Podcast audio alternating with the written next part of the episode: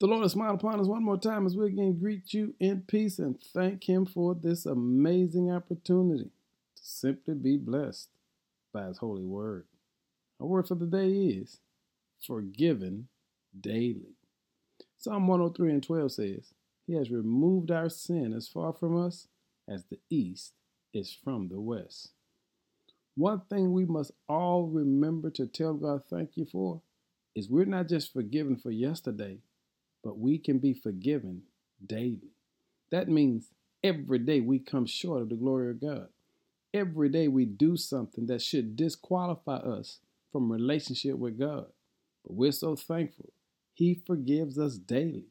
And even though we are totally forgiven, we still need to learn how to deal with our sins on a day to day basis. That simply means every day you need to confess. And to confess simply means you need to agree with God that you've sinned, that you've come short, that you've made a mistake. You need to agree that God has already forgiven you. And then you need to trust that God will change your attitude towards sin and draw you nearer to Him. This is how God gives us daily fellowship with Him.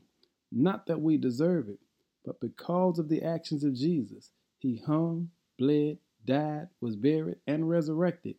We have the access now to daily fellowship with the Lord. But to do it, you got to just admit when God shows you that you've made a mistake, that you've erred, that you've sinned, just confess it and let God restore you every day. That's the shout about having a relationship with God.